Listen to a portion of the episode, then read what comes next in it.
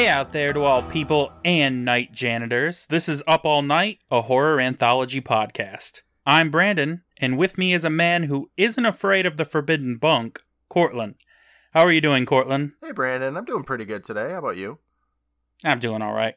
But enough about us. I know, we're boring. because we have a special guest today, appearing for his third time on the show, but the first time talking about Goosebumps. Mm-hmm. Troy. Third time. I feel like I feel like after this many times, I should get an introduction. Just integrated into part of the podcast. Well, I mean, you're from the bunk. Well, I want to be something. You can All be right, the, you can um, be the animatronic controlled by George. I'll take it. It's the animatronic. How are you doing, Troy? Uh, I'm here. Hey, that's all we ask for. And that, that's all I can give. That's all we got in the budget, Troy. So For people who ha- may be just starting the podcast now because they don't give a shit about that Are You Afraid of the Dark business. you fools. Who are you, Troy? Oh man, you'd have to ask my therapist. Hey, get him on. I'm a guy in my 30s. I grew up in the 90s. I write, I read, I watch things. And that's about it. Now, did you watch Goosebumps growing up? I did not have Fox. that's so Oh, weird. really? Brandon Yeah. always claims that everybody could watch Goosebumps. Brandon, Yeah, that was the thing about Goosebumps is everyone could watch it. No, I um I read the books oh, that's pretty. Oh, Okay. for like that's a, even better. Then you few could be all snobby about it. yeah. I'm one of those Game of Thrones guys who's like, I read the books years ago. Okay, I'm just gonna say it side tangent here. I read the books when I was in high school back in like 2007. Okay, I'm just saying. Yeah. And then I made Brandon read the books. I got in Yeah. trouble for reading them because I was reading like like Stephen King and Michael Crichton in like fourth grade. So then like when we'd have to do book reports Oh, and they'd shit. force me to read, I'd be like, "Oh, I'll just grab a Goosebumps book and read it in like two hours." and the teachers were like, "You, we saw you reading like The Shining last week. you can't just do uh, you know Goosebumps is like below your reading range." I was like, "Yeah, but you're forcing me to read." So That's pretty good, man. I like that tactic. I was a little asshole. I still remember we had to do a um like book report. And then like what are they called? A um where you like make a scene from the book. Like a diorama? Diorama. Yes. Oh, okay. and I don't remember what it was. There was a there's a Goosebumps book that's about like mud creatures, I remember the cover for Yeah. that one. Yeah. I, and I took I had the remember the Mario Super Mario Brothers movie with John Leguizamo. Of course. yes. absolutely. yeah, I had the two. I had Mario and Luigi those action figures from the movie, and I I covered them in mud, and then like made had a hair dryer go over it. So I made a diorama that was like full of mud from my backyard. So I was that essentially, kid. What you're trying to tell us is that you are a Goosebumps like. What's the word for somebody that's incredible? A scholar, um, yeah. Troy. an aficionado. I don't even know. It- yeah, just new classification. So what you're trying to tell us is you're Goosebumps Troy. That's a try. Um, but yeah, I hadn't I hadn't seen an episode until like I think I watched one like five years ago and was like, oh, this is stupid. and it was this episode, wasn't it, Troy? So, Troy, I'll ask you first. What did you think of this episode overall? I liked it a lot. and um, What did you like about it? Yeah. Well, okay. Here's the thing. Imagine if you love jam okay. and like jam is your thing and you like you like making jam and talking jam. And then there was a Mhm. Goosebumps episode about jam. Even if it was shitty, you'd be like, "That's awesome! It's about jam." Damn, That's my jam. And you know, Okay. I was a theater kid, and I I like I love stuff that's like about you know behind the scenes of the theater and the theater cast and all of that stuff. I see. Is The Tale of the Walking Shadow your favorite Are You Afraid of the Dark episode? No, but I liked it a lot. Um, do you think this is better than Tale of the Walking Shadow? It, it's more entertaining because it's worse. Okay. I'm going to say I liked it more than Tale of the Walking Shadow. I liked Walking Shadow better. Man, this is. Just, I also really like the- Macbeth too, and I know that you guys like what's know Macbeth? nothing about Macbeth Yeah. or Shakespeare. I'm gonna say right off the top here that I'm probably gonna like say theater terms wrong or not know what things are called, and you know you're just gonna have to deal with it because the only thing I know about theater is that you don't say the name of the Scottish play. I think that this episode has a lot less theater terms and stuff in it, though. It is very Yeah. like uh elementary, early middle school versus like Walking Shadow being high school. I think. oh yeah, Yeah. absolutely. And that's Shakespeare, and this is just some dumb phantom of the. This is a, a play that doesn't exist called The Phantom. Yeah. Right, and of course it's based on Phantom of the Opera and Never heard of of it. Notre Dame. Well, So, Brandon, I'm just gonna answer this. I hated this episode. I think it's the worst Goosebumps episode so far, like by far. You didn't just dislike it; you hated it.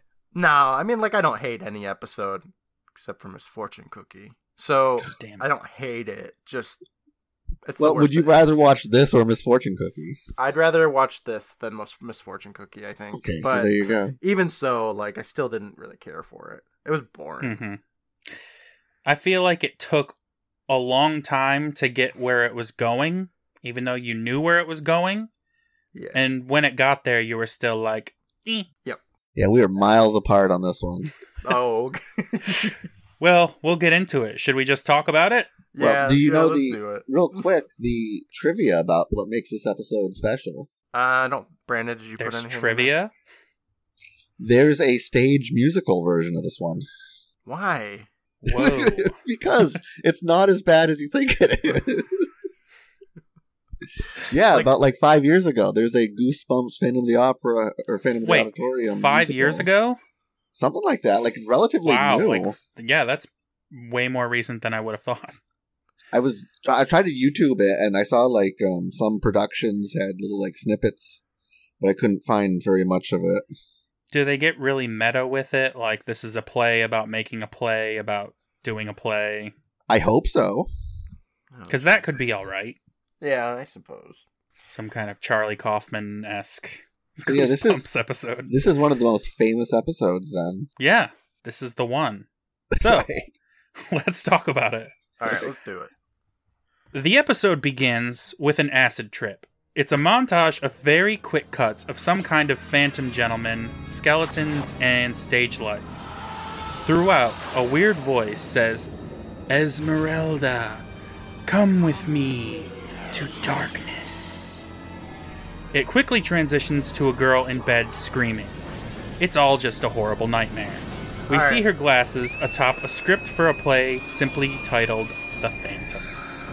And this means she's psychic, right? Because Yes. they've put flashes of future events in the episode here.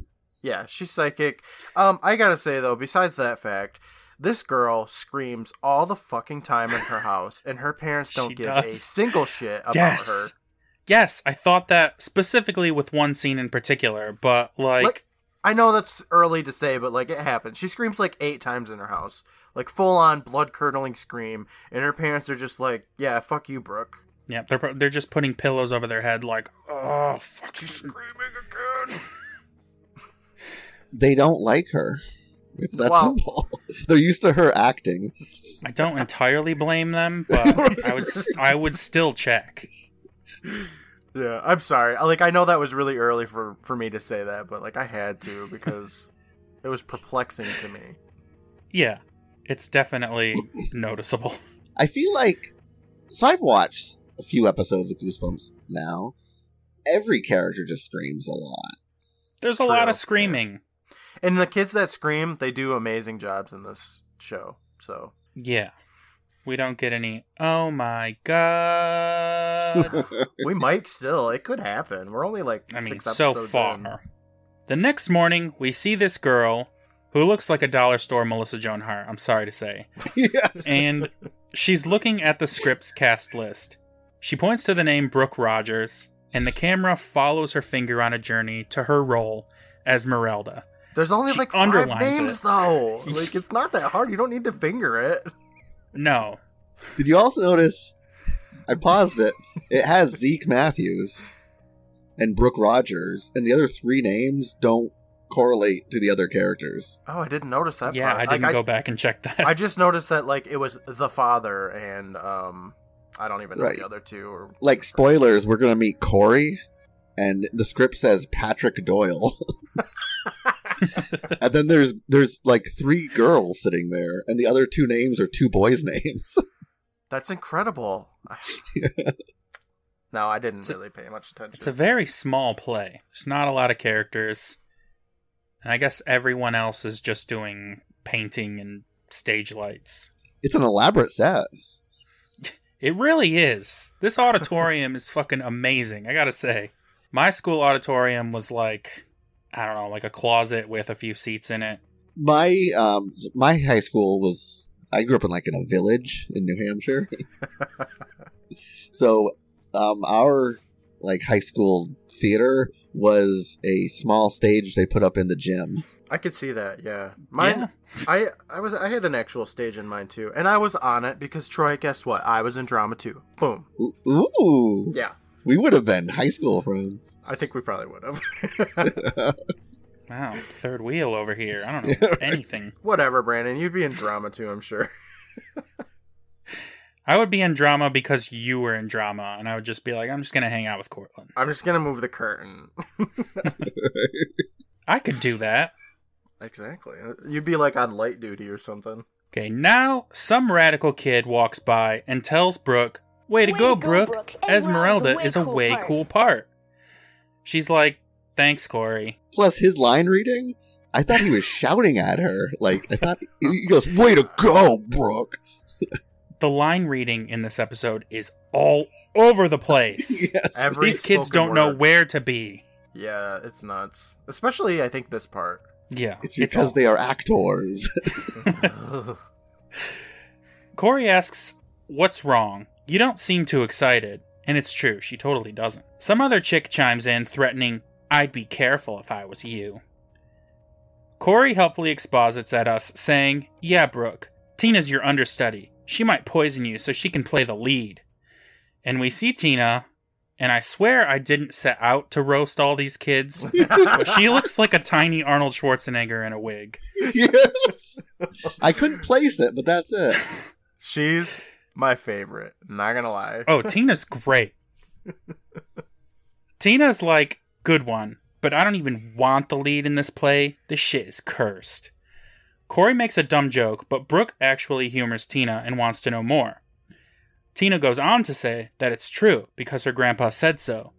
And she's saying this nonsense, and we're watching the kids from someone else's perspective up high near the stage's lighting. You gotta love a good POV shot. Yeah, there's a lot of them. In the show in general, actually. She also so two things real quick. I'm watching this on mute while we're talking, and because I. I oh yeah, that's what I do. Because I mentioned um, Patrick Doyle, I just saw Patrick Doyle's name in the credits. Oh, look at that. So that. I assumed Okay. the the three names that they made up that weren't Brooke or Zeke were probably crew members. It's fantastic. And two, Tina says her grandfather went to school 72 years ago. Yeah, I was gonna bring that up too. Like, how old is her grandparents? These Hmm. kids are supposed to be like 13 or 14. Yeah. Shouldn't their grandparents be like 60? Yeah, 72 fucking years ago, man. Like, I know that's setting the stage for later for some reason, but like, what a what an odd time. So, is she trying to say that her grandpa was a elementary school student 72 years ago? Because, like, I- I mean, how old is their grandpa? Like, that that doesn't add up. But no, these 'cause- kids these kids crazy. only do drama. There's no math classes. Hmm. Yeah, they don't. It's like going to Hogwarts. Like, you don't learn anything important for, you know, everyday life. You just learn drama. Like, whatever. It could be a fine and performing theater school that only five actors get to be in the major show. Madame Visage, she's there. The crossover event nobody wanted. I want it. me too. Me too. It all started the year the school was built. Tina tells us the school was putting on the same play. Except on the night of the play, the boy who was supposed to be the Phantom disappeared. We're watching the kids from much closer now, pretty much just behind a ladder right next to them. Mm-hmm. Tina's story continues. The boy never showed up, and The year later, when the school tried to do the play again, the boy's ghost appeared on stage. As she's saying this, a gloved hand reaches out from the stage's curtains. It grabs Brooke around the neck and fucking pulls her out of her chair, and we cut to commercial. And no one cares.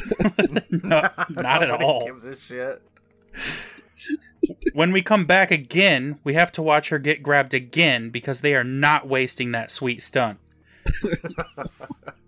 the boy who grabbed her says in a fake Eastern European accent, Esmeralda, I have come for you. Can you give me some lunch money?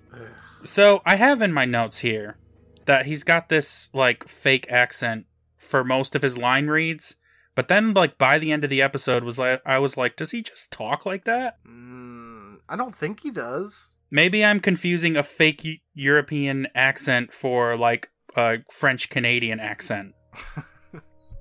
I don't know. He hams it up when he's the Phantom, but he's yeah. I, I uh, there is a difference when he's Phantom and not Phantom. That's what I thought, but I second guessed myself. And I was like, am I just gonna like rag on this kid for his dumb, stupid accent? And then it's just like, oh, that's just how they talk. Brooke is not at all scared now, and she says with rolled eyes, Bitch, you already owe me $10. I hope you starve. just then, some lady that you just know is the drama teacher because she has a scarf on comes in and says, What's all this noise? Zeke And that- that's the Matthews, best line take off that delivery. mask. She looks like Kathy Griffin. ah, That's I a little love mean. her. You love her? I mean, I love her too, but like, she's very eccentric and yeah, she's great.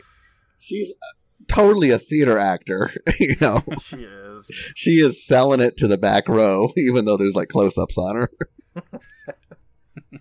The Phantom takes off his mask, and it's a teenage boy with 90s hair who says, I was just getting into character. Mrs. Walker, the teacher, says that Phantom Tree will not be tolerated unless it's in the play. Tina pipes in to say, We shouldn't do this play. My grandpa said. And Mrs. Walker cuts her off, saying, Fucking Jesus with the grandpa shit again. I love the part where she's like, Zeke, quit acting on this stage. You know, yeah, We're we're not here to work on characters. tone it down. I don't understand it. Like, I don't know why she yelled at him for that. Honestly, she I- just hates Zeke. We're here to listen to Tina talk about her grandfather that she's got a weird obsession with. Mrs. Walker stands in front of the kids and describes the roles in the play to each kid. Corey is Carlo, Esmeralda's dad. Brooke says, Hi, Dad. Oh my god, I hated that. That's a theater kid thing. That's how people act when they're kids. All right, Troy, you can't just blame this all on the theater kids, okay? you can't know just what, wave away everything, be like, "Oh, it's just theater kids." When you were like 12 or 13 and you and your friend got to play like father son or something, you you do that. That's how you would talk. I would I would absolutely Damn do it. that now. You're fucking right, Right. Troy. I would too. Damn it. all right, fine. I'll let it slide this time. Phew. Zeke is the Phantom, and he's secretly in love with Esmeralda. And you kidnap her, Mrs. Walker says. Brooke asks why she would be in love with some basement dwelling creep who kidnaps her, and Mrs. Walker says, Duh, because he's mysterious. Hmm. but then your boyfriend finds out about him, he kills him, and it breaks your heart. Zeke says in his dumb voice that the Phantom lives on as a ghost, haunting the theater forever! But but how do you really feel about his accent? It's It's incredible. I love it. It's just natural and good. Sean Potter, one of the best actors. Tina warns that that's what's going to happen for real. Just then, Corey, who's sitting on top of the stage lift, begins to sink. He calmly says, Um, Mrs. Walker? But she tells him, Not now, Corey!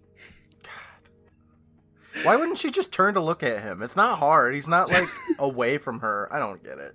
I don't. because he's one of those obnoxious kids who probably is always trying to get her attention. It was more work for her to be like, "Not now, Corey." If she, she could have just pivoted a little bit, she could have swiveled and seen that he So- was sinking into the ground. Mrs. Walker, like, she constantly like doesn't have time for Corey. She's actively like angry at Zeke for all his I don't know acting or whatever, and she just doesn't like Tina. So that's like ninety percent of her cast and crew that she just fucking can't stand. I, But I she love did it. cast them, so how does she feel about the rest of the school? This is what she was left with. the dregs. Zeke says something else that I can't understand because seriously, this fucking dude with his voice, I I don't know. I listened to it like 3 times. Corey continues to disappear, and instead of doing literally anything about it, he just keeps trying to get Mrs. Walker's attention. Nobody else he- says anything either. Even though everyone other than Mrs. Walker can see Corey being dragged to God knows where, it's only when Brooke says, Corey, that everyone runs to see where he disappeared to. Mrs. I love Walker, this bit. Mrs. Walker finally comes over and she blames Corey, saying that he must have hit the button.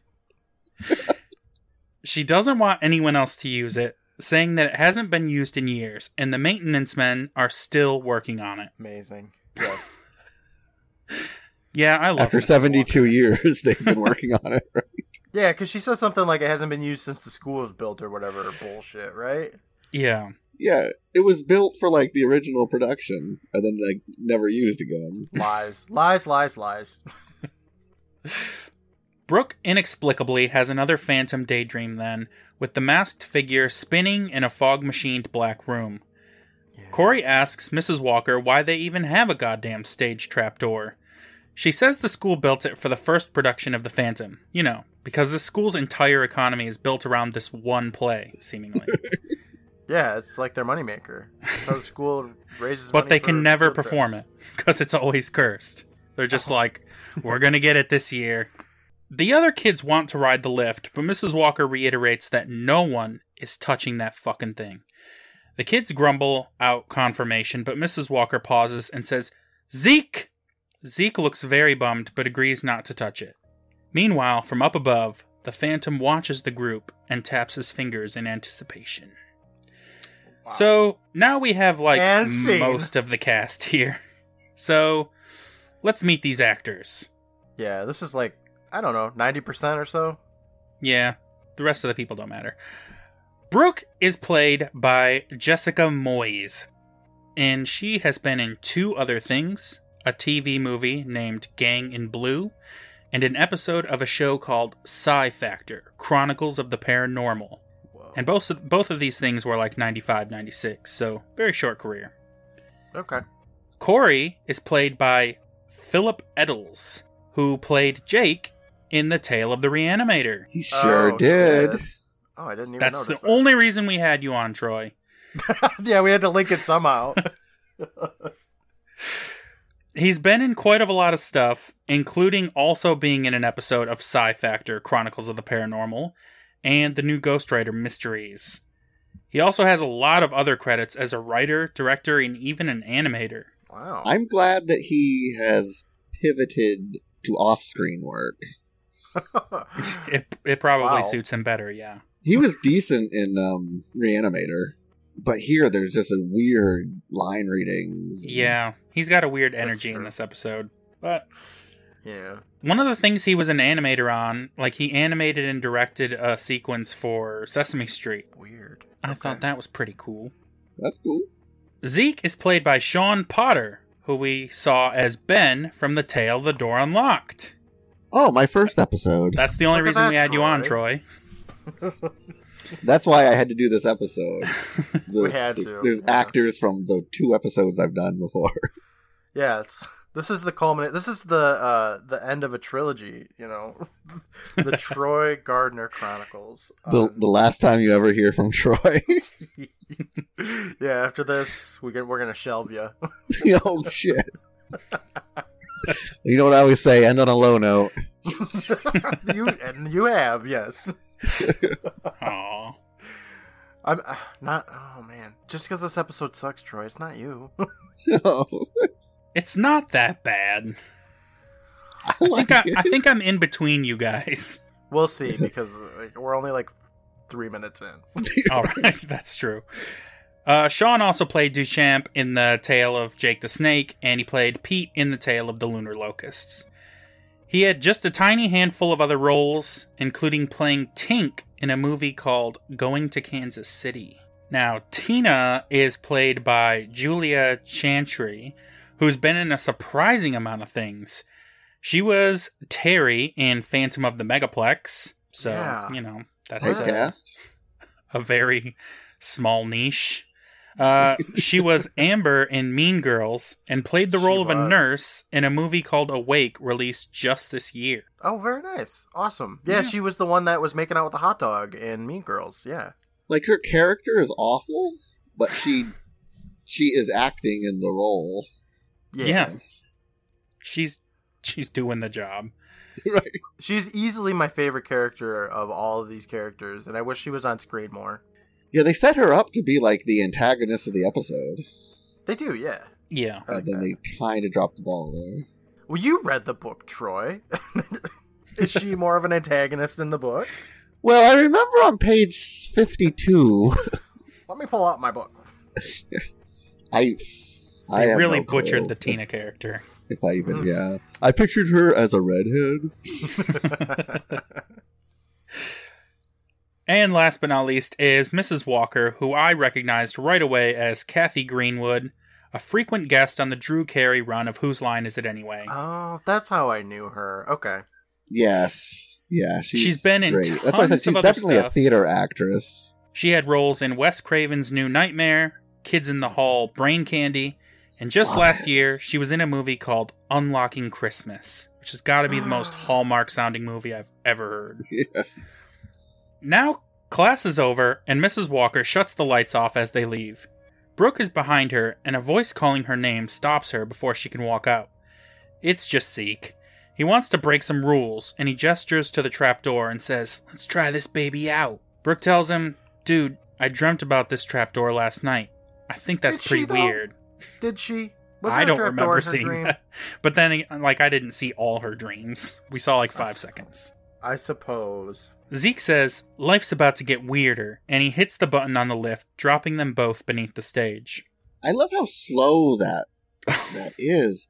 Can you imagine if you were in the audience of this show and somebody was supposed to disappear in the trap door and they very slowly go. That's why they had all that fog, so you could just like fall on your face and then get sucked under the floor. I guess so. You'd have to. They lower into a wet and cobweb filled basement area, and when they hit the bottom, the lift gives them a little shake. Brooke says, Jinkies, my glasses fell off. I can't find my glasses. Man, Forgot about this part. the glasses. The camera is all blurry as she crawls around calling out for Zeke, who isn't responding. Brooke crawls into a spiderweb as a really cool song plays in the background.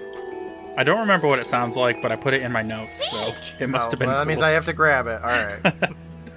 Suddenly, Zeke pops into frame saying, Looking for these? Brooke, like the audience, is not amused. She asks where they are. Zeke says, I don't know. We're not in the basement. We're way below the basement. Mm, Which- Are they though? They didn't go that far. Yeah. This is a basement of some so- And- sort. And, and it seems as though there's multiple entrances and exits, right? Like later. Yeah. Okay. Zeke is a an actor, not a uh He's not an architect. Architect? He doesn't know what basements are or cellars or anything. He's just, Anything below ground level is like basement. Every one of them.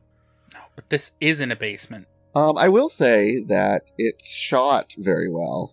I'll give it that, Troy. You know, they they do the whole like it's like dark, you'll br- so there shouldn't be light lighting, but we we get some lighting. It's just it, it Well, feels realistic and creepy. the hallway and I- is like all the light bulbs are like fresh and stuff. Yeah. yeah, and, but they're using like the realistic like diegetic lighting, like from above, and I don't know. I know. What I you're th- about. sometimes when they do like dark scenes, it's like too dark or the lighting feels fake in shows. I just I thought this episode did that very well.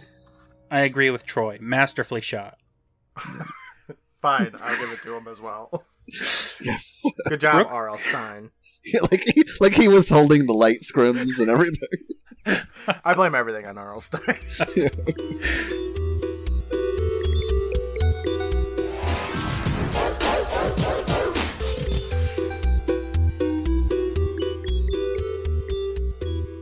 Hey there, everybody. Courtland here, your good buddy and your drama teacher. Thank you so much for taking a listen to our show. We always appreciate you spending some time with us. For the entire month of July, I am collecting stuff to give away for our Patreon exclusive giveaway. Become a patron anytime in the month of July to be entered in to automatically win a bundle of fun, nostalgic goodies curated by me. For as little as $1 a month, you can help support the show and get access to our early release episodes, as well as be entered in to win. Higher tiers get more rewards, so check it out at patreon.com slash private island and become a patron today. I'd like to take a moment to thank our current patrons, the Bronze Beth Eddie, Mia Tristan and Venice Witch, the Silver Goth Shane Steven, Matt, Geraldine, Evelyn, Brittany, Aaron, and Kristen who upgraded. The Golden Day Days Faith, Sarah, Angela, and Shelly who upgraded, and the Platinum Bostics Bryce, Kathy, Matt, and our newest patron, Farron. Thank you so much for your support, everyone. We truly appreciate it, and this show would not be the same without you. Looking for more laughs? Be sure to follow us on Instagram at Private Island Presents and on Twitter at PRVT Island. We make tons of content that really complement our show. We do live watch parties on Wednesday nights, memes every Friday, and so much more. Check it out and enjoy. For links to all of our social media pages, the Facebook page, Discord group, and more, check out the links in the episode description. Are you a podcaster interested in cross promoting with our show? Send your promo to me at privateislandpresents at gmail.com. I'd like to take a moment to thank the Benevolent Badger for their work on the music for our show, aside from this theme, Dating Start from Undertale, composed by Toby Fox. I'd also like to thank Brandon for his work on the artwork. Up next is the promo for Say Podcast and Die, where hosts Andy and Alyssa cover every single Goosebumps book. Listener beware. You're, in for a scare. I'm Andy, I'm Alyssa, and we are the co hosts of Say Podcast and Die. a podcast about the Goosebumps books. We are revisiting this iconic series from the 90s, starting with book one and going all the way through. The fears, the frights, the foods, the fashions. There's so much green spandex. Whether you're saying cheese or dying, on your hairiest adventure, or you're a blob that ate everyone, Whether you just like hanging out with evil sponges or spending terrifying nights and terrifying towers, if any of those apply to you, you might be a goosepunk. you can also check us out on Instagram and Twitter at SayPod and Die. We put up new episodes every Monday, and you can find our podcast wherever you got this podcast. We hope to be scaring you soon. Thanks again for listening in, everyone. For now, I'll let you get back to the show, and I'll talk to you again soon.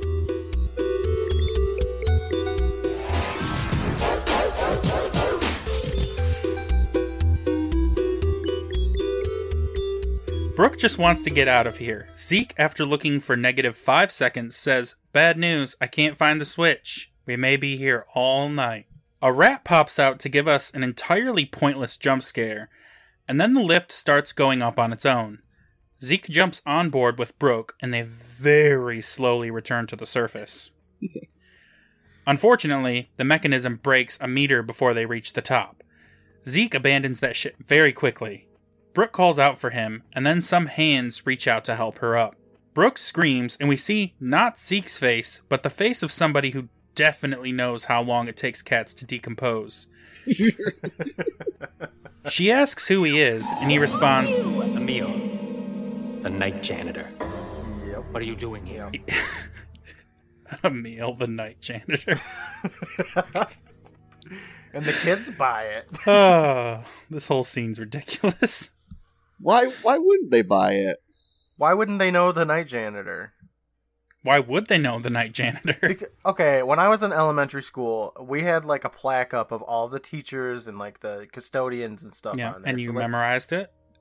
Yeah, because my mom was on there. Okay. so if you saw somebody walking around the school, you'd be like, that isn't Toby. Yes, I would question everything. I was a child. Who are you? What are you doing in my Um, school? excuse me, show me your badge, please. Exactly. So I did theater as a kid. I don't know if I've mentioned that yet, I don't think so. but sometimes you would be like rehearsing at school several hours after Yeah. school ended, like Yeah. into nighttime. And like my tiny, tiny little school had a night janitor. So I bought that like this big ass school with all their fancy trap doors would have a Mhm. night janitor. Yeah, Yeah, I think this that one, place definitely would have a night janitor. I think this guy's just ridiculous. You know what though? Quick thinking on Emil's part, I gotta say. he uh he he delivered it. He was like, "I'm the night janitor," and everybody believed it. Maybe he's an actor too.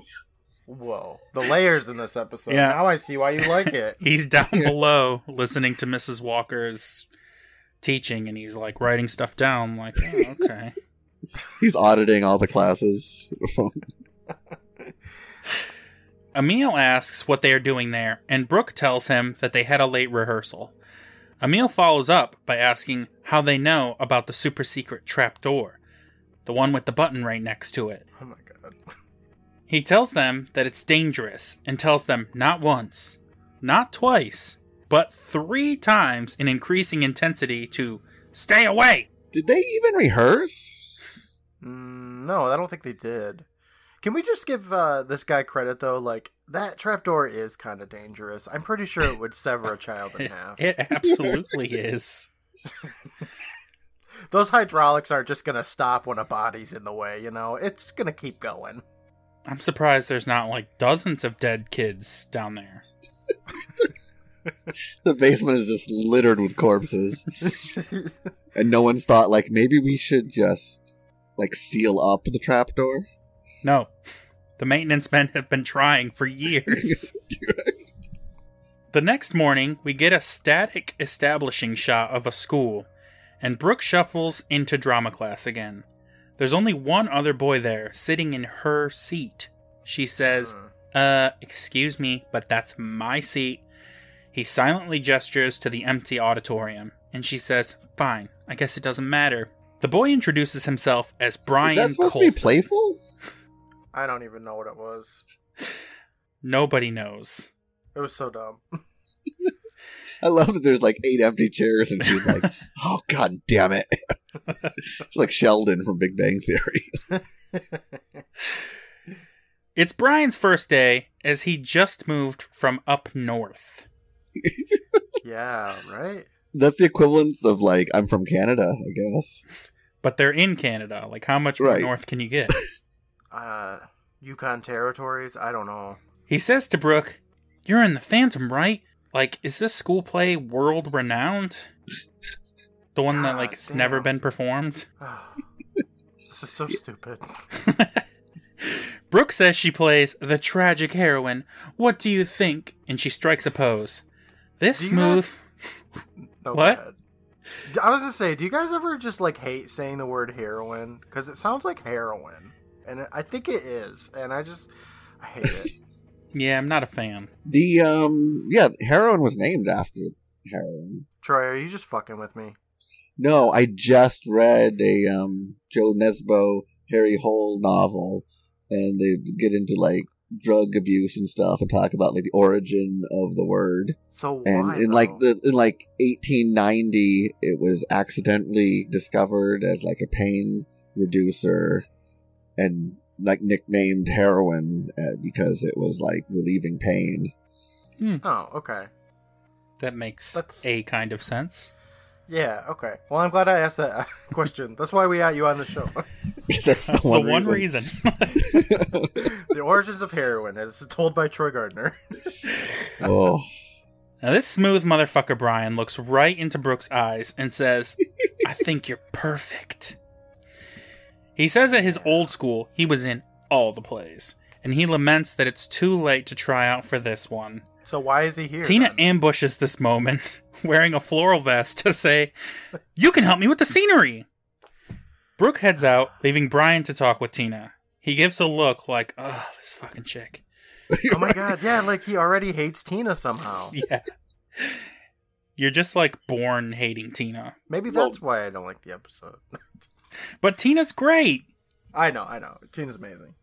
spoiler but if you were just like a ghost stuck in that school watching everyone you would fucking hate tina too Okay, yeah, that's a good point. I was thinking of it as a new kid in school. you fool! You fell right for R.L. Stine's trap. Plus, Damn he it, recognizes, he knows her grandpa and hates her grandpa. Oh God! The layers. Wow. Again, the layers are This episode just gets better and better the more we talk about it. Oh my gosh. Okay, so now we have like the rest of the characters that matter. Emil is played by Eric Fink. Eric has a long list of credits, including playing Mr. Poe in The Tale of the Renegade Virus. Mhm. Wow. Oh, which one's Mr. Poe? He was the uh, teacher gives him the um The wacky Uh, teacher? Oh, okay. yeah he has the, the um AI computer or virtual reality like, helmet thing. Yeah. Okay, he does not look like that character in even a little bit. Not even No, No. I, I didn't recognize a him. smidge. What was weird was in that episode of Are You Afraid of the Dark, I almost mistook him for Kevin McDonald from Kids in the Hall because he was all like wacky looking. hmm hmm I could see that. Uh, then, funnily enough, the teacher in this was in the Kids in the Hall Brain Candy movie. and It's like Canada. it is because the um the main kid from Renegade Virus was also in that movie. I haven't seen Brain Candy in years. Oh, I'm a big Kids in the Hall. The dork. only thing I remember from it is Flipper Babies for some reason. Oh, when when we're done with Goosebumps, or when you guys are done with Goosebumps, have me back on for Brain Candy. Eric was also in The Littlest Hobo and Psi Factor Chronicles of the Paranormal, which everybody seems to be in. right, right. Okay. It's just one of those Canadian things. We'll to in. look into that. Amanda Walsh was the one that told me Littlest Hobo was actually a dog, so What? maybe Psi Factors is uh, you know, about like hamsters or something. Who knows? That would be all right. Brian is played by Stuart Stone, and this guy has one of the longest IMDb lists I've ever seen, Mm. including roles as Doug Johnston in The Tale of the Quicksilver. You know, I recognized his voice of all things. Really? I was like, I've heard Well- this voice before. He does a lot of voice acting. That must be what it was, because like I knew, I, I just knew he was in one of the episodes of Are You Afraid of the Dark, and I heard the voice, and I was like, "Is that the kid from Quicksilver?" I think it is. Yeah, he voice acted in six different episodes of Tales from the Crypt Keeper, and he was Ralphie in the Magic School Bus. We cut to Brooke walking the school hallways. Someone is following her, but we only see his legs. Some Jaws music plays as she opens her locker. There's a spooky skeleton mask in there. She oh, jumps, got me. but only like a little bit. There's a note attached, and it says, Stay away from my home sweet home, Esmeralda. Just then, we see the man who is following her, and he kind of looks a little bit like a skeleton himself. I thought the same thing. Yeah, like eat a sandwich, man. Why is there a skeleton mask?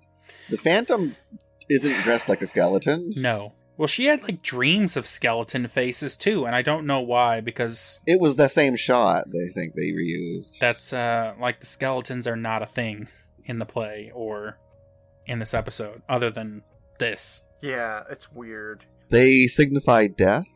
It's like use what you got.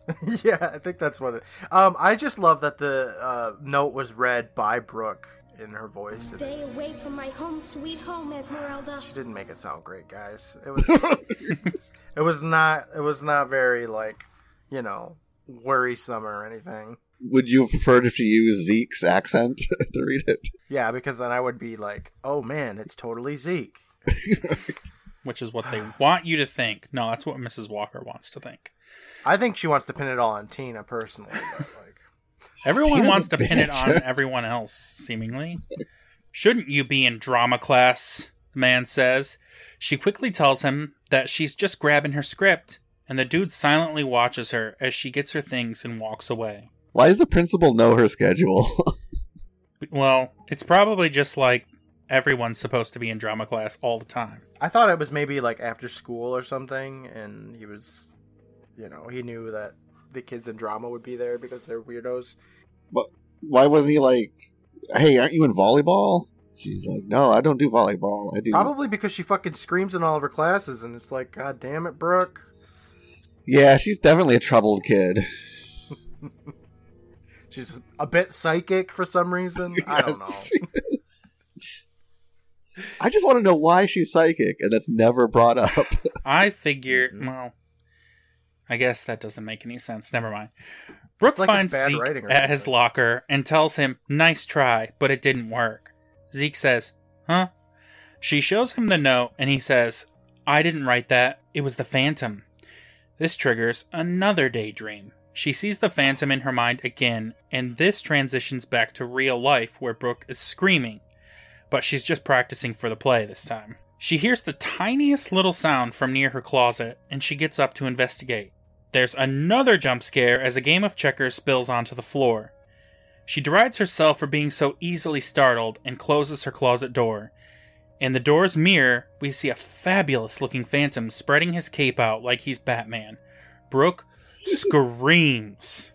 We cut to commercial, and when we come back, Brooke is still only like one quarter of the way through her scream. The phantom jumps next to her and in Zeke's dumb voice asks, Does this mean you like my costume? Oh, And it was definitely at this point when I was like, Brooke, where are your parents? If my son was Yeah. screaming in his room like multiple times and I heard those checkers hit the floor, I'd be like, fuck, I gotta go save him. I thought that when I was watching the episode, but now now that I'm reading these notes, like she's practicing screaming for her play. So at least in this instance, her parents would just be like, um, she's uh, you know, doing her thing. the, the way he's like, "Oh, do you like my costume?" and the way that they're like rehearsing, I felt like like he went to her house after school, then like changed into his costume like in her bathroom, and then scared him. Mhm. Scared him. I I thought it was like a Clarissa explains it all kind of thing where uh, Sam pushed his ladder up to her window and climbed up and spooked her. Either way, her parents know there's like their preteen daughter is screaming because there's some boy in her room. and they're like, oh, we'll, we'll give him some privacy. They're great parents. Yeah, guys, we're like halfway through the episode now, and like so far, there hasn't really been anything scary that actually happened. It's just like fake out after fake out. I think that's, how my problem know with the episode. Scary. Like I don't need them to be scary because they're goosebumps and they're they're not that scary. But like, I I just can't deal with all these like oh it's something scary, but no, it's not actually. I just think the episode's boring. I'm just I'm not gonna lie. I just think it's boring. I feel like we've been laughing a lot at it. Yeah, So- I, I mean, that like everything's better when you analyze it and talk with friends about it. And I guess I, I mean, when I sat down to watch this one, I was thinking critically about it. So I was ragging on it the whole time in my head. I will say, uh, when I watched it, I've watched it twice now, and um, each viewing felt more like 45 minutes than half an hour, uh, or 22 minutes. So that's where I'll leave that. All right, that That's always like a a good compliment. sign. Brooke is over all of this pranking business. Zeke tells her to chill out. Brooke says, Come on, let's rehearse. But Zeke shakes his head at the audacity of Brooke to not compliment him for how good he looks in his phantom costume. He seems genuinely hurt. What is their relationship? Um, I don't know either, because like they're like friends, but they're not. Zeke seems to be very into this play, but also like I don't care. At the same time, I don't know what's going on. There's no consistency with like these characters whatsoever. yeah, they, they they act like they're just cast members, but then they also are like hanging out at the house. He's sneaking into her room to show off his vest, like a little fabulous theater boy would. but he's also sort of like not into it. But I don't know. It is very odd. Brooke jumps right into line reading, and it transitions beautifully into the next day where she's at school continuing the same line. Tina comes up now to say some more bullshit about curses, and she yells at Brian to finish painting. Brooke asks him, Aren't you glad you moved here? And Brian tells her he's just happy to be part of the production. Mrs. Walker comes in to call Brooke for a scene rehearsal. Tina tells her to break her leg, and suspiciously climbs the stairs leading above the stage. And Mrs. Walker tells Tina to like fuck off and not order Brian around, doesn't she? Yeah, she hates Yeah, she she hates does. Tina. Poor Tina. She hates everyone. So this is the point where they're trying to set it up to be like, ooh, who could it be? Because they're like, oh, Tina, she's Yeah. out to get Brooke and steal her part as Esmeralda or some bullshit. hmm She is the understudy. Everybody's got motive. The greatest villain. Brooke and Corey rehearse a scene in which he tells her that she ain't gonna have no monster baby daddy. The lights go out. What? No, like continue. I'm just that's for me. Brooke immediately points out a shadowy figure hanging out above the catwalk. The dude Indiana Jones is on a rope onto the stage. He grabs Brooke and with a fully grown man's voice tells her, Go away, Esmeralda, go away! He throws her down gently and prances to the trapdoor, where he slowly slides out of sight. That is all very accurate.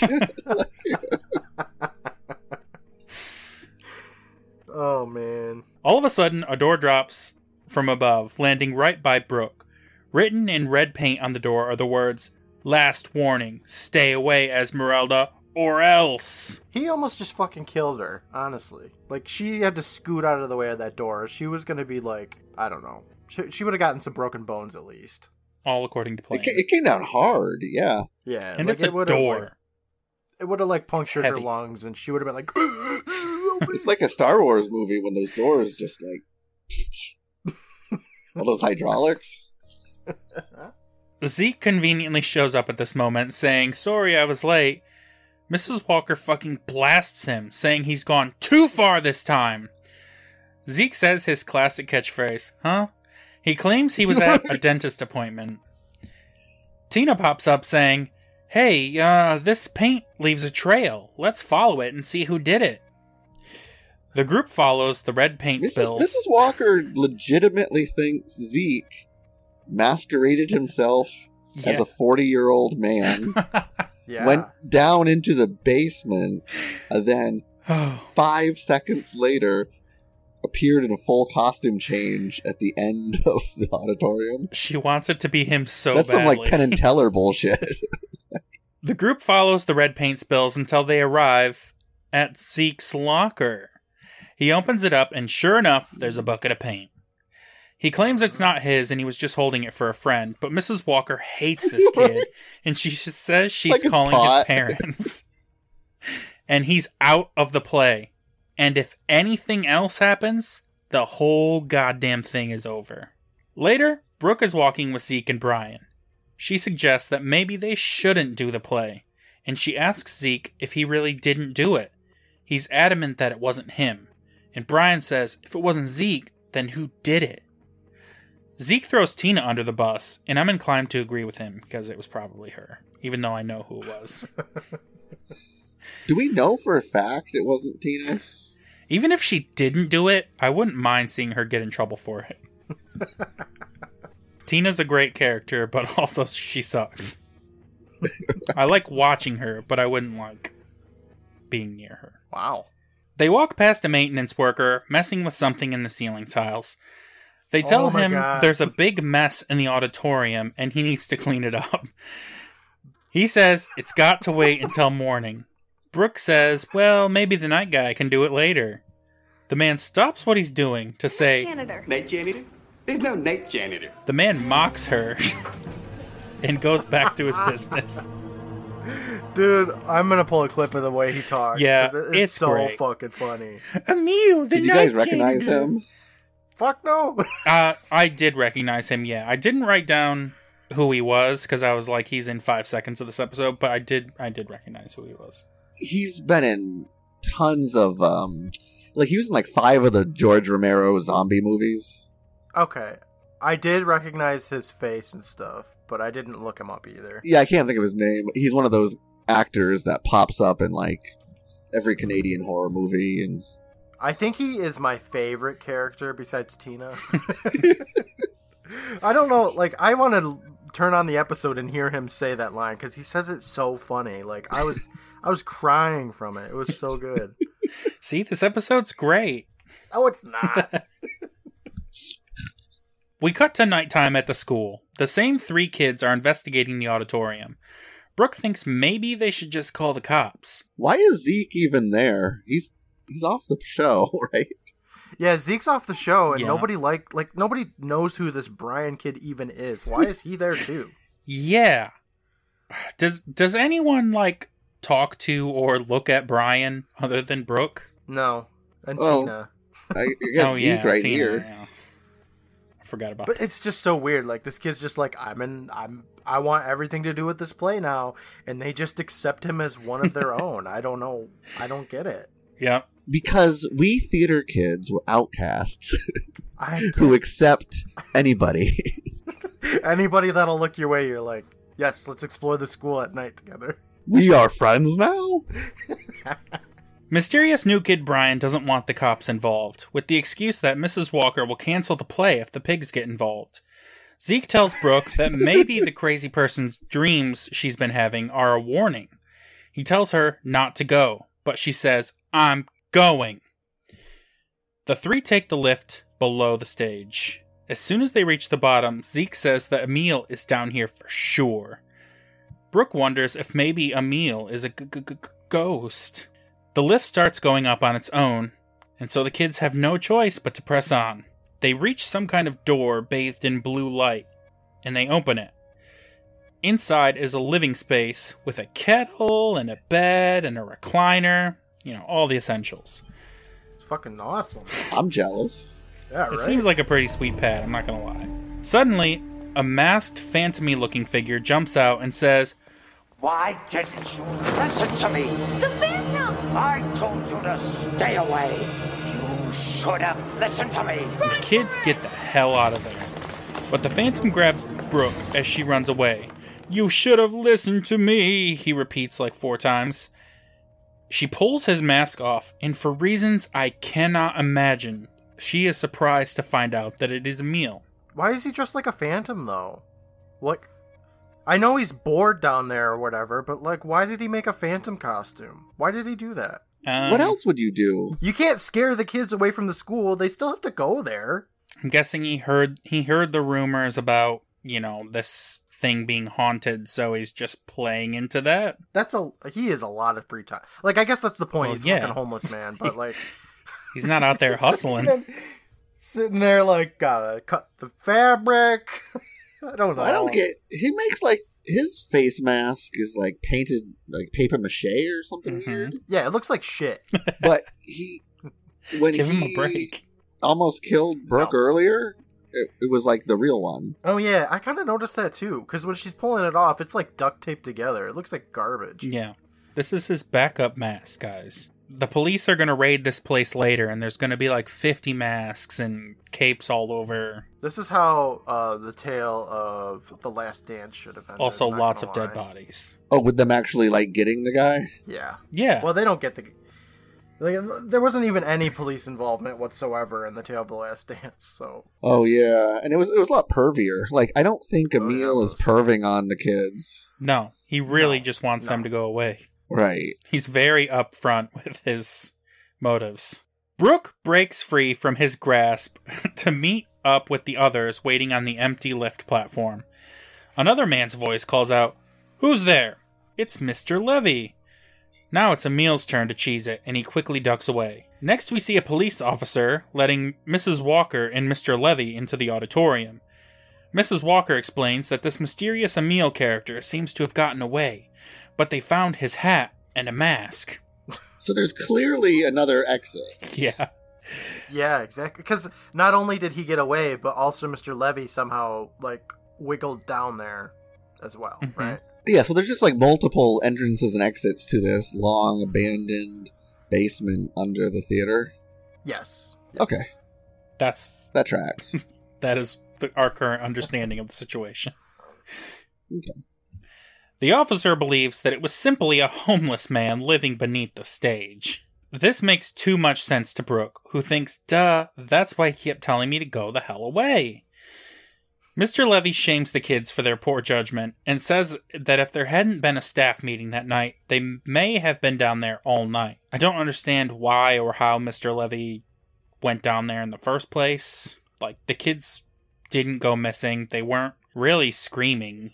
He wouldn't have heard them anyway from wherever the staff meeting was. He's just hanging out. because he he is the one who's perving on Emil. Damn. See, this episode just keeps Wow. giving and giving. The layers that we're Yeah. creating, people. Yeah, Mr. Levy likes to sneak into the basement and watch homeless people Wow. You know make what? He paper looks, mache masks. he looks like he would, though, right? He Yeah. does. it's a very specific fetish.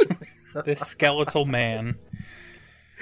Yeah, that's his entertainment. Now Mrs. Walker does the impossible, and she actually apologizes to Zeke for being wrong. I was wrong about you. She reinstates him into the play, I and Brian declares. The Phantom lives. Yeah, shut up, Brian. What the? F- Why are you even here? I know. the I fuck thought you were here. cool, Brian. the only reason she put him back in the play is because the posters were already made. So who was gonna play the Phantom if Zeke wasn't in there? I don't know. Nobody, nobody. Tina Like, was. Uh, I mean, do it. that's like the only other character that is important. Organ music transitions us into the night of the play. Brooke, as Esmeralda, calls out for her precious phantom. Zeke, as the phantom, stands slightly below the stage on the lift, and he psychs himself up, saying, Relax, don't be nervous. He's ready to go, but the lift won't rise. Suddenly, another phantom chloroforms Zeke from behind, and this phantom hits the switch, raising the lift. Esmeralda says, We are together at last. I have dreamt of this moment for so long. The phantom responds, So have I, Esmeralda, so have I. And he grabs her wrists. Brooke tells him, Not so rough, Zeke, and she looks into his face. And the Oh, phantom's man. eyes are fire.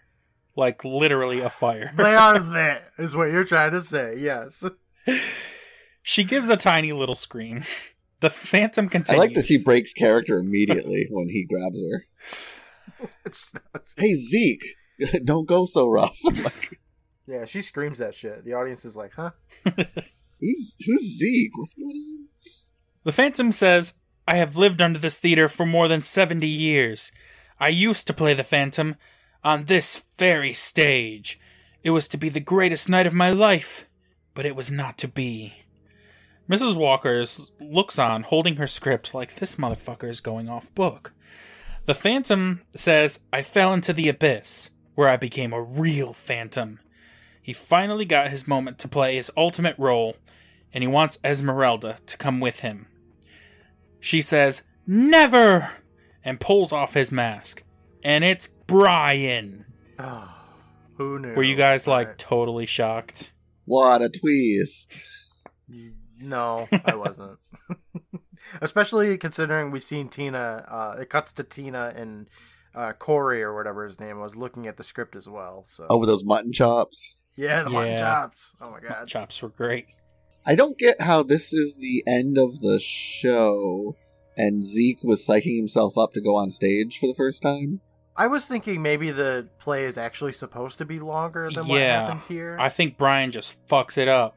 But then Mrs. Walker's Oh, like, did they really only put on like a Whoa. seven-minute show? I think Yeah. so. Yeah.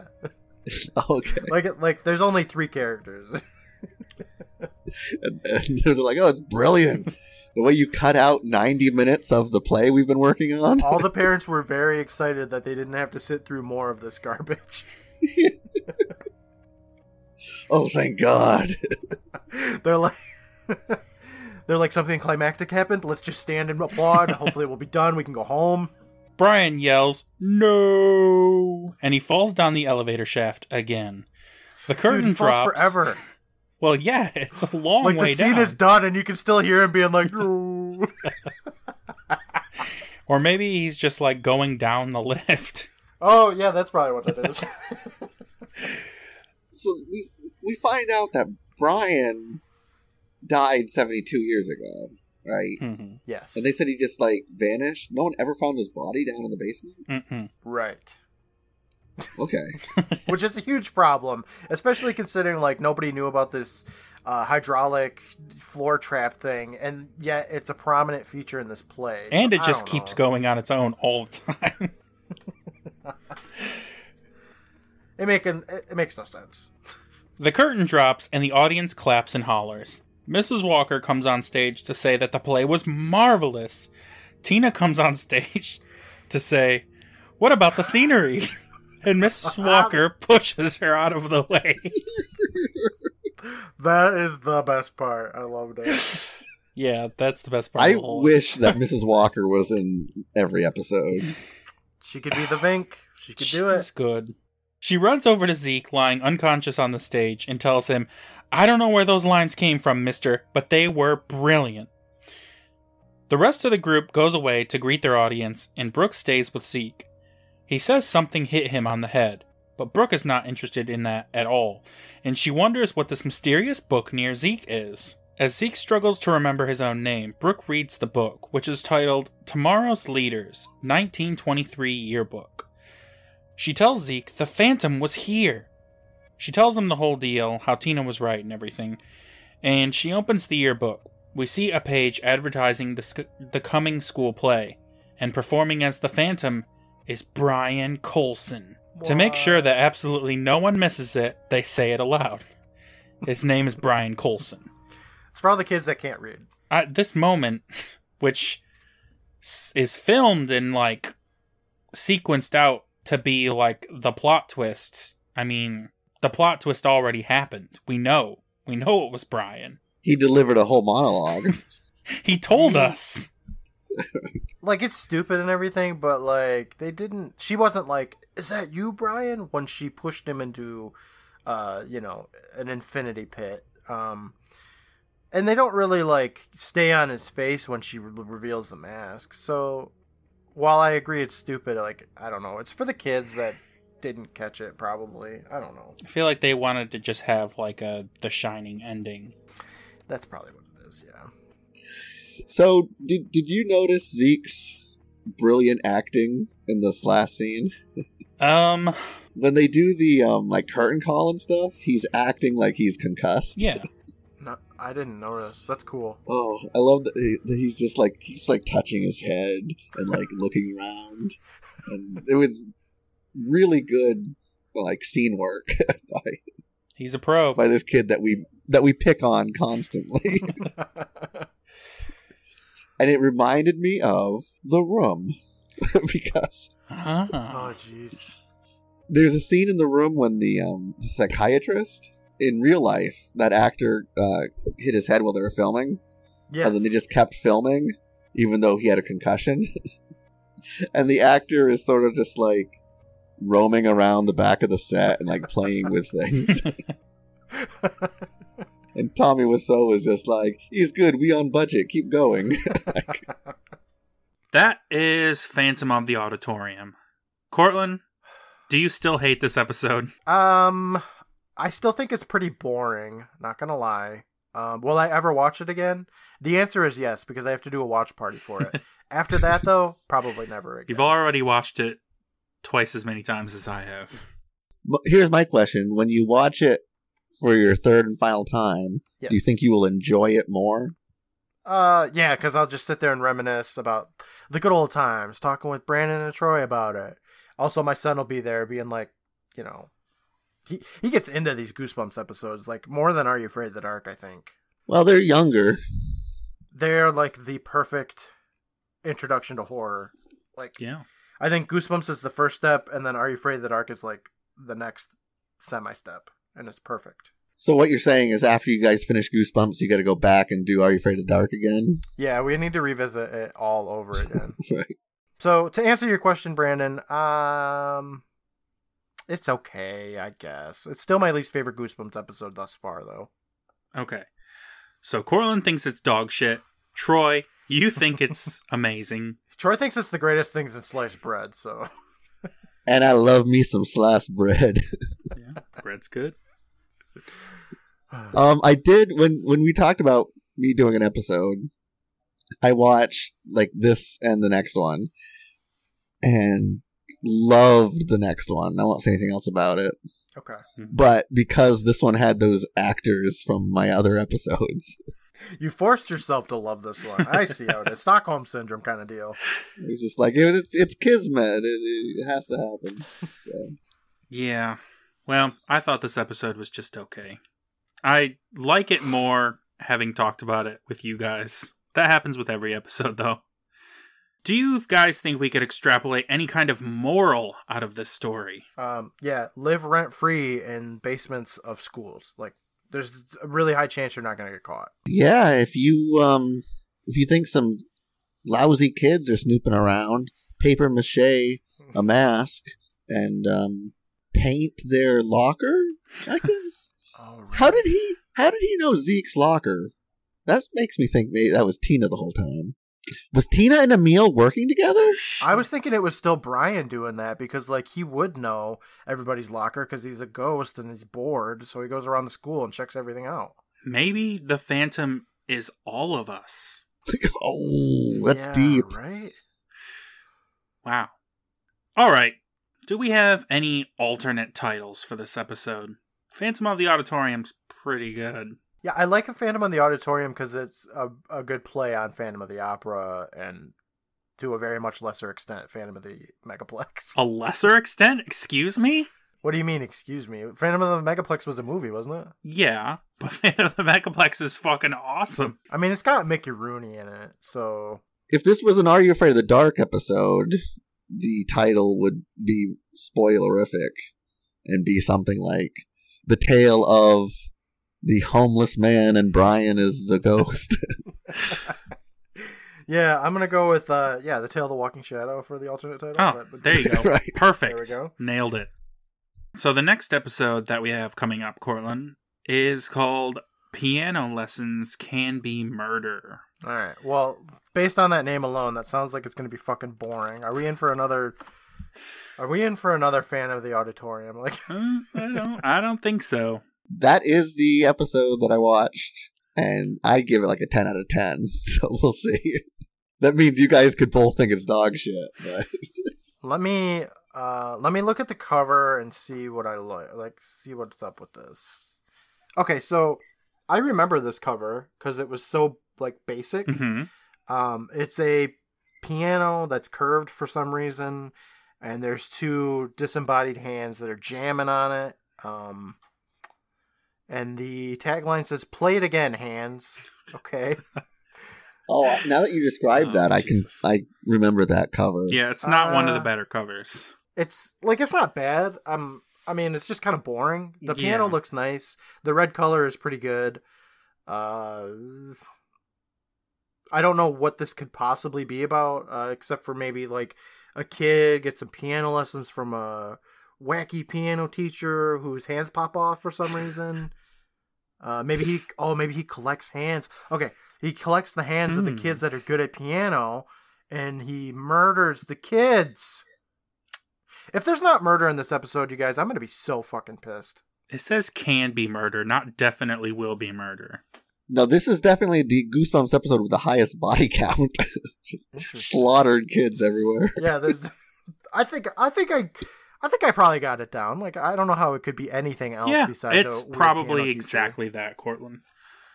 Now, I can I can say that there is someone from Are You Afraid of the Dark in this episode. I know that doesn't mean much because there's been someone in every episode we watched, but this is an interesting one that I think you will enjoy. Okay, all right. It's Beth, isn't it? She's back and she's better than ever. Don't touch would my great. stuff. Don't touch my piano. No, I know. It's All not right. Beth. Well, I think we're uh, just about done here. Yeah. Uh, Troy, thank you for being on this episode with us. Thank you for having me. I feel honored to um, come back for Goosebumps after after all these months. You've just been Yeah, waiting. we'll have to we'll have to have you back, you know, on our next show when we're talking about Littlest Hobo or Yeah, uh, Paranormal Nightman. Psi, whatever that was. We're gonna be doing that one movie we talked about in Girl Who Cried Monster with the guy with with the uh, guitar stealing kids. What movie was that? i Oh God, What was it even was called? that? I don't remember. I don't remember what that was called. I can't wait to talk about it then. Guitar Man, some I don't know. I don't know. It was dumb. It sounded Guitar cool Man. though. Where can people find you on the internet, Troy? Uh, don't. hey, Where no. can people stalk you? Yeah. Oh, I, I don't like people. Um, Instagram, Troy H Gardner. Twitter, Troy H Gardner. All right. Well, we've been up all night. I will see you next week for Piano Lessons Can Be Murder. Oh boy. Okay. And in like three weeks, I'll be listening to it on iTunes. yes, exactly. You better be. All right. Bye, everybody. Bye. Bye.